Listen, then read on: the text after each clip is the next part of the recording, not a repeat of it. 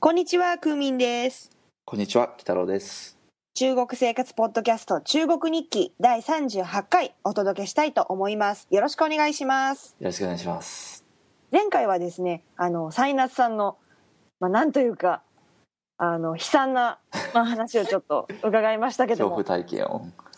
今回はですね、あの、ちょっとまた気持ちを入れ直して、はい。気持ちをちょっと変えて、ね、話を伺いたいと思います。じゃあ、あの、サイナスさんです。よろしくお願いします。あ、よろしくお願いします。 は前回のあの話からちょっとね、気気持ち変えて、い、今日ははい楽しい話をしようと思います。はははい。い、よじゃあよろしくお願いします。ろしくお願いします。はい。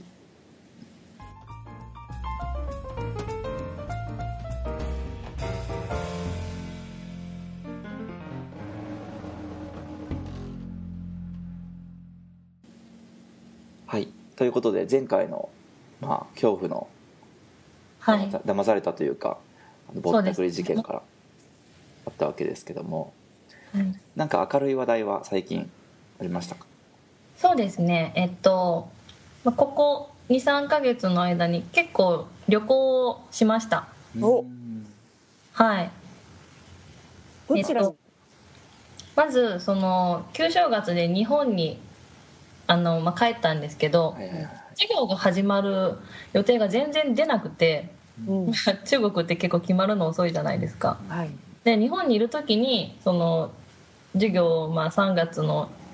な何日からですっていうのが出てはいはい。割とその中国に帰ってから2週間ぐらい後だったんですようん。うん、で、まあ、日本の滞在もうちょっと伸ばそうかなとも思ったんですけどなんかせっかくだからどっか行こうと思ってうんで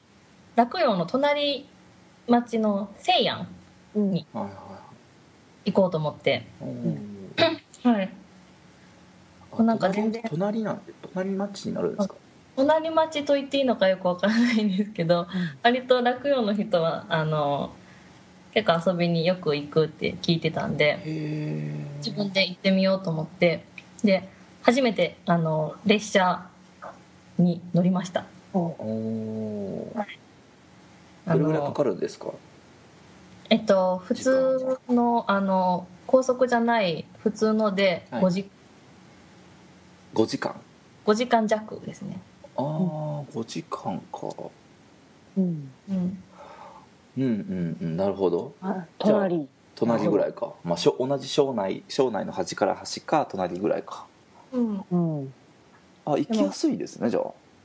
結構行きやすいですねうんで列車も初めてだったんですけどうん。はあの、まあ、インターネットでチケット予約してい。うんうんで前あのお二人の話聞いてすごいあの並ぶ、うん並んで時間がなくなるはい。っていう話聞いてたんではいそれはすごい嫌だなと思って、うんあの発車の2時間前ぐらいに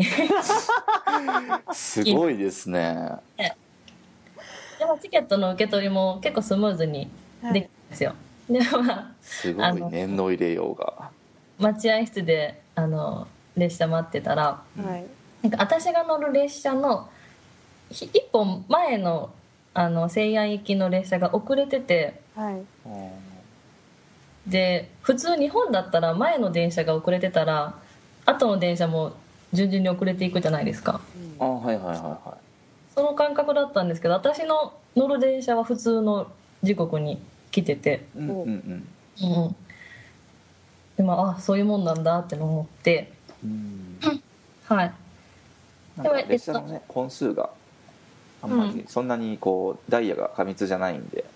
前のが遅れたりとかしても全然こうあんその一本一本がこう独立してる感じなんですよねそうなんですね私全然、うん、知らなかったですはい。で私が乗ったのがあの柔らかい席はいうんでえっとあの座席ってボックスになってて4つのボックスと6人あの4人のボックスと6人のうんボッはい。クスはい。席で、私があの乗ったのは6人の方だったんですようんはいうん私が乗った時にはもうすでに他の5人は座っててはいはいはでも空いてるところに座ったんですよいうんでそしたらあの後からすごい大家族が入ってきてううんんえ私たちが座ってるところに来てそこはあの自分たちのだからどけどけみたいなことを言ってきてうんで、まあ、実はその最初に座ってた5人はうん全然あのチケット持ってない人たちあーなるほどねだったんですなるよほどなるほどははいいはいはいで、まあ、それもなんかよくあることみたいでそのはいそう指ですね定席取ってない人が空いてるところに座る、うんはいうん、ってのはよくあることなんですね。そうなんよですくありますねまあ他での5人があの立ってどいて他のところ行ったんで私一人で座ってたんですけど その後から来た人たちが「お前もどけ」みたいなことを言ってきてうあんー「私はちゃんとチケット持ってます」って言ってはいはいはいちゃんと見せて、うん、そしたらまあ納得してくれ てでもその人たちは5人なんですよねあそうですあおま5人もう少し多くてその隣の4人掛けの方にもあの座ってあーなるほどじゃあ一緒に一緒に座りたかったっていう雰囲気から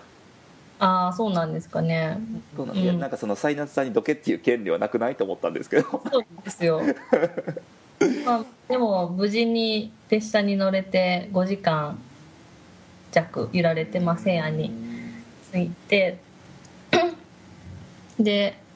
着いたのがもう夕方だったんですけどはいホテルまで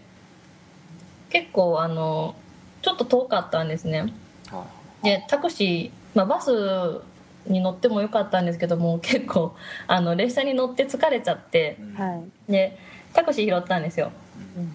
うんうん、であのーまあ前回のぼったくり事件があった後なんで はいちゃんと値段は確認しようと思ってうんで運転手さんにいくらであの言ってくれますかってのをちゃんと確認してでそしたらすごくあの、まあ、いい人だったんですようんおまあそのねあんますぐ信じちゃダメだなとは 気をつけてたんです気をつけてたんですけど、まあ、あのとても優しいおっちゃんでうんでまああのなんですかねあの大岩島っていうはいうん塔があって、はいまあそこまであの いくらで連れて行ってあげるよって言ってくれて。はいでまあとりあえず私ホテルに行きたかったんでホテルに行って荷物を下ろしてでホテルの人に確認したんですよタクシーでその大岩島まで往復でどのくらい普通かかるんですかって聞いたらまあまあその運転手さんが言ってくれたのとまあ大体同じぐらいだったんではいでまあじゃあ信用して 行こうと思ってそのタクシーの運転手さんに連れて行ってもらってでまあその日は一日大岩島を見学して終わりました、なるほどで2日目があの兵馬俑はいはいあーもう一番有名うなん兵馬俑は絶対行きたいと思っててはいはいはいで その1日目のタクシーの運転手さんがうん兵馬俑に行かないのって聞いてくれてあでまあ私はバスで行こうと思ってたんですけあどはいはいはい聞いたら、えっと、タクシーで行ったらえっとですねタクシー代が150元で、はいえっと、高速代と駐車料金でいくらって言ったかな高速代と駐車料金で80元うんで、まあ、230元全部ではいでタクシーで行ったら割と往復で300元ぐらいが相場だなっていうのは調べてたんですよはいで、まあ、ちょっと、あのー節約したいからバスで行こうと思ってたんですけど うんもうタクシー使っちゃえと思っていはい結局兵馬俑までタクシーに乗っていきましたおはいちなみにそバれはスだっあたらのどれぐらいで行けるバスものなんですかバスだったら多分50元から70元ぐらいかなああじゃあなんかその市内バスとかではなくちょっと長距遠離いバスみたいなそう車で1時間半ぐらい片道うんあるんで割とあの遠くて市内からうんうんまああのちょっと贅沢ですけどまあね300元弱だったらまあいいかなって納得したんではいはいでえっと兵馬俑についてその運転手さんがガイドがないと絶対分かんないよって言われたんで、うん日本語ガイドさんをあのつけてもらったんですよ、ううんんうん、でそのガイド料が150元うんで、まあ、入場料が150元あうーん観光地価格ですねもう高いなと思いながら、そうですねまあまあ、うんいっかと思って高いな高で,、うん、で兵馬俑って割と発見されてから私知らなかったんですけど結構最近なんですね、いうんであのその発見した人があのいました そのえびっくりした名前なんだったっけなヤンさんだったかなあそこのヤンさんがその畑を耕してる時にはい偶然発見して、えまあの農家の人だったんですけどもそれで一攫千金お金持ちあうん、ですごいその まあ兵馬俑の図録があるんですよ博物館によくある本、ーうんうん本が200元ぐらいするんですけどその本を買ったら、ヤンさんが握手してくれてサインしてくれて一緒に乗ってくれるっていうのがあったんですけど、まあ、その本が積み重なってる隣にヤンさんが座ってるんですよおじいさんですけど。うん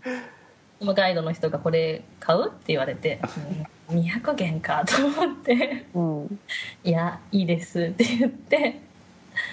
まあその買ってないのに写真撮るのも失礼なんでまあ写真も撮らずにヤンさんの写真はうんいっかと思ってうん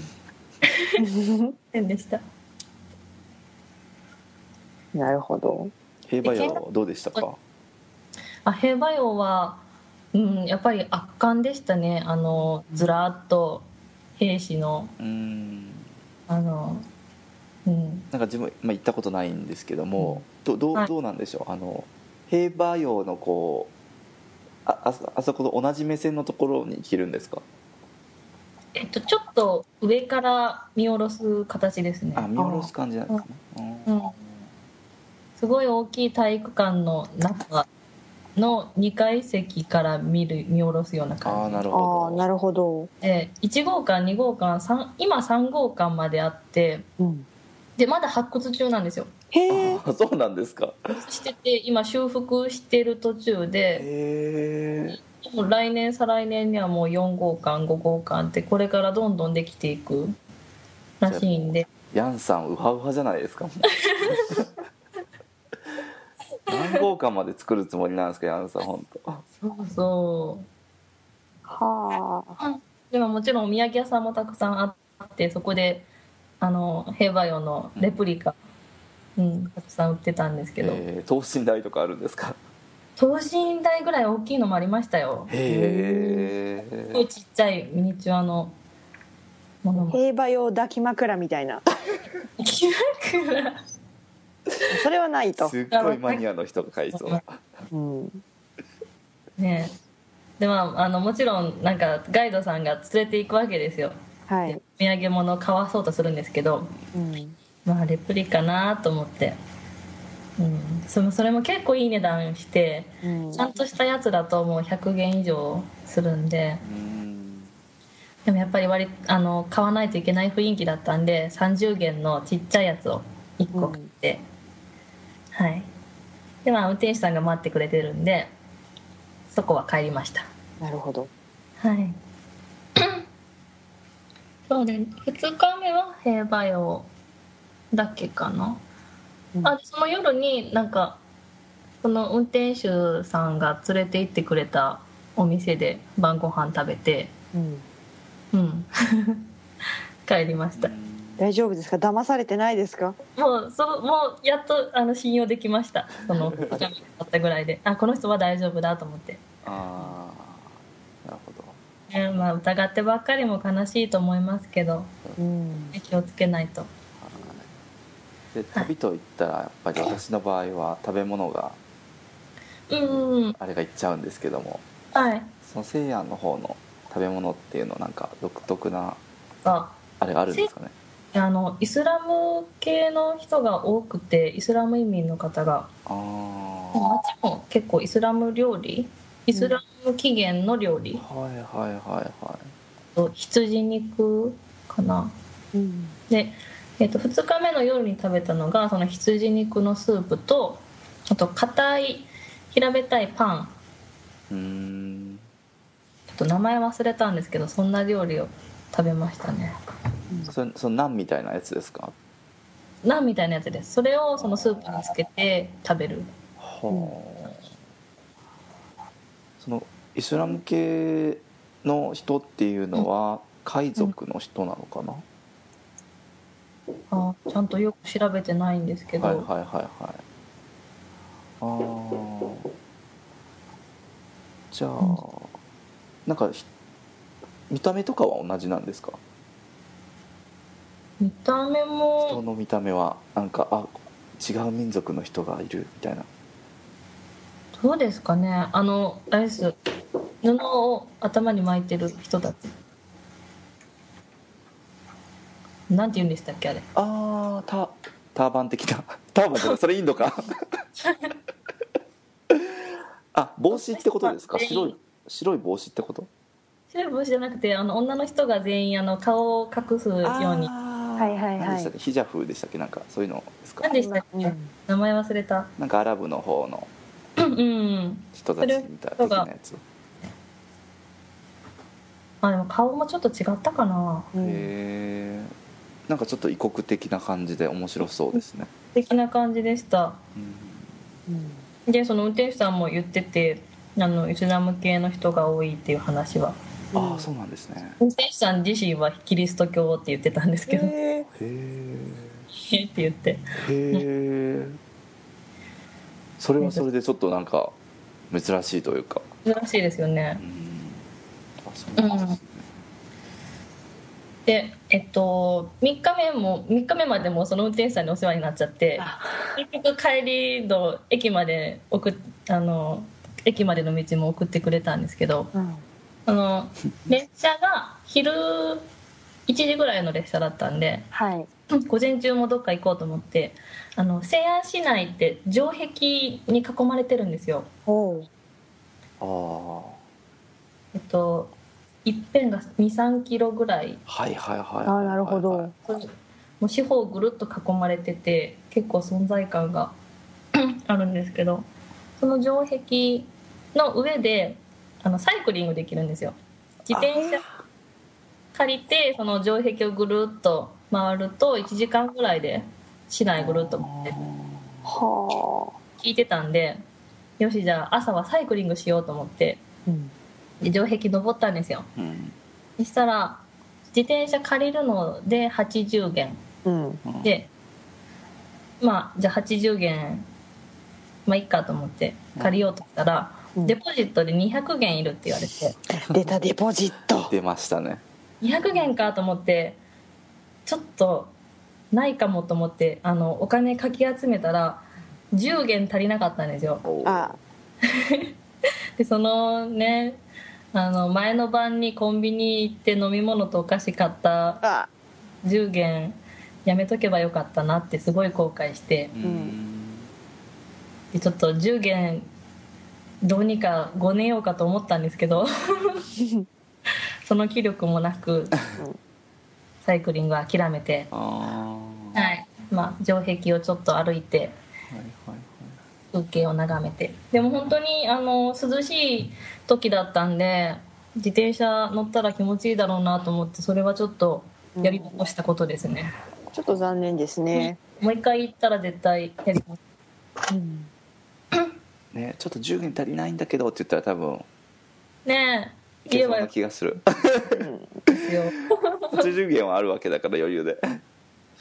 そうなんですよそのでもその城壁の上に登るのはそれは無料で登ることができるんですかそれが50元あそこに行上くのも壁に50登るのが50元です元商売上手ですねねえ本当に本当ですね中国の観光地って本当にうん取ってきますね、できます 取ってきねますね50元かそれだけでもはい1000円ぐらいですね、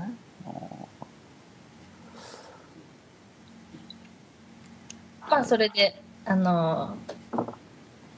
まあ、昼の列車に乗って、うんうんはい無事に帰りましたはいはい提案旅行は以上ですおじさんがいい人でよかったです本当にいい人でしたなんか割と写真もたくさん撮ってくれてで救急も交換して うんくれて本当ですねなんかもうほぼほぼなんかチャーター的な感じでようんかったですねなんかなんか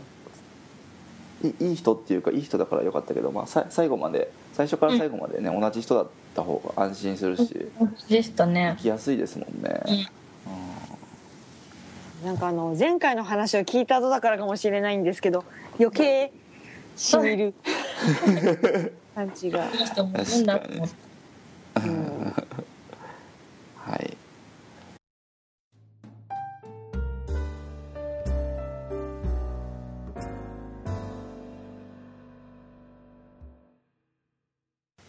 というわけであのサイナスさんの西安編をいろいろ伺いましたけども、はいまだ結構さっきあのいろんなとこに行ったっておっしゃってたじゃないですかはいそうです結ね構じゃあまだいろんなところあはるんいですよね、あお話が、はいじゃあそれはあの次回そう行できすねましょううんはいはいもうこうなったらもうゲストとは言えない、ゲストじゃないですよ準レギュラーでもないですよ、うんもはやレギュラーレギュラ ーいいですねはい、レギュラーです。三人の番組ではいお届けしまそす。れ多いですそれははい、いえいえ。じゃあですね、あの、私たちの中国生活ポッドキャスト中国日記のアカウントについてご紹介しましょう。はい北郎さん、えーはい私たち中国日記のツイッターの公式アカウントがありますアカウントは「アットマーク #CHUGOKUNIKKI」ですで、私と北郎さん、それからサイナスさんも個別にアカウントを持っておりますので、そちらもぜひアクセスしてみてください。